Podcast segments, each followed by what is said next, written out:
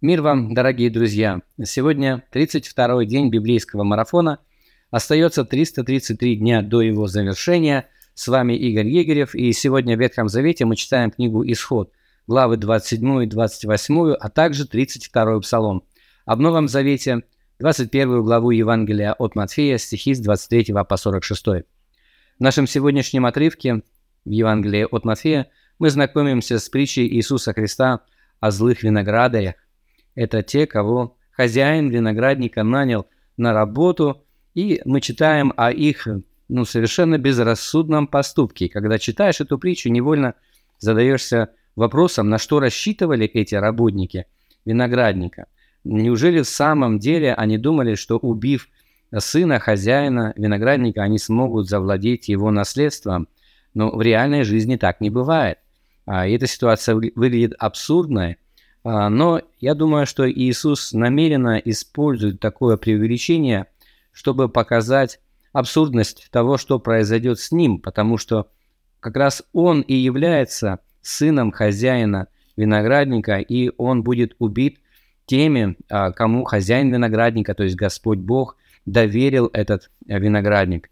А, и далее Иисус говорит о том самом камне, который отвергли строители, но он сделается главой угла, и он, обращаясь к слушателям, а именно а, к фарисеям и книжникам, а, которые слушали его, слушали эту притчу, он говорит им следующее: "Посему сказываю вам, что отнимется у вас царство Божие и дано будет народу, приносящему плоды его". И вот эта фраза, конечно, вызывает негодование у книжников и фарисеев. Они понимают, что Иисус имеет в виду их, и они хотят схватить его, однако же боятся народа, поскольку народ почитал Иисуса за пророка.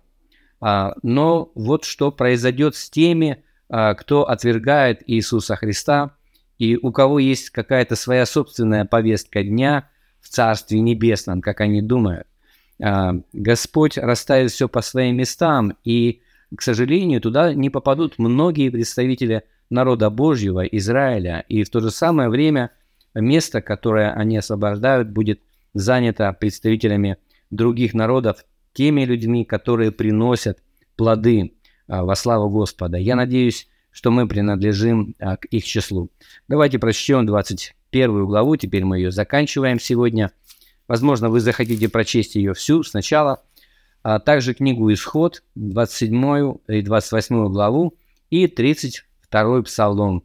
Обратите внимание на вопросы, которые я прилагаю к своему видео.